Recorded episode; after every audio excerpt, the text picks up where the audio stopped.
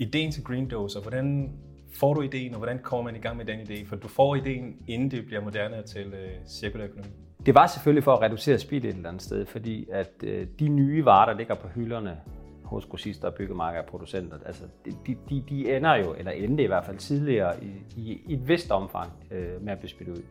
Fordi at hvis man ikke til sidst får dem solgt og ikke kan returnere dem tilbage i værdikæden, så ender man med at skulle tage en kassation på det. Så det var ideen om at samle det på en platform, som var startskud til det.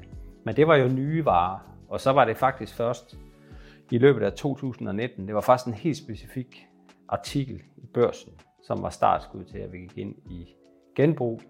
Og det var egentlig en nytiltrådt direktør i Tscherning, som er en stor nedrivningsvirksomhed baseret på Sjælland, som var i Børsen og sagde, at han syntes, det var forfærdeligt spild, alt det han kunne se, der blev smidt ud under de nedrivninger, de havde.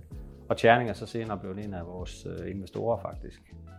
Men det var det, der var ligesom at startskud til det, fordi vi kunne se, at den platform, som vi allerede var rigtig godt i gang med at bygge i 2019, at den egentlig relativt nemt kunne konverteres, så den også kunne håndtere brugte byggematerialer. Så det var ligesom startskuddet til det. Og længere skal vi faktisk ikke tilbage. Altså 2019 var egentlig der, hvor der begyndte så småt at være en dialog omkring genbrug inden for byggeriet. Og så har det så taget, ja, alting er eksponentielt i dag, men det har taget voldsom fart. Og jeg vil sige, at her det sidste års tid er det virkelig gået stærkt inden for byggebranchen. Godt understøttet af, det kan vi så komme tilbage til, af nogle nye regler og lovgivninger, som er med til at fremme genbrug nu, men så dels også inden fremtiden.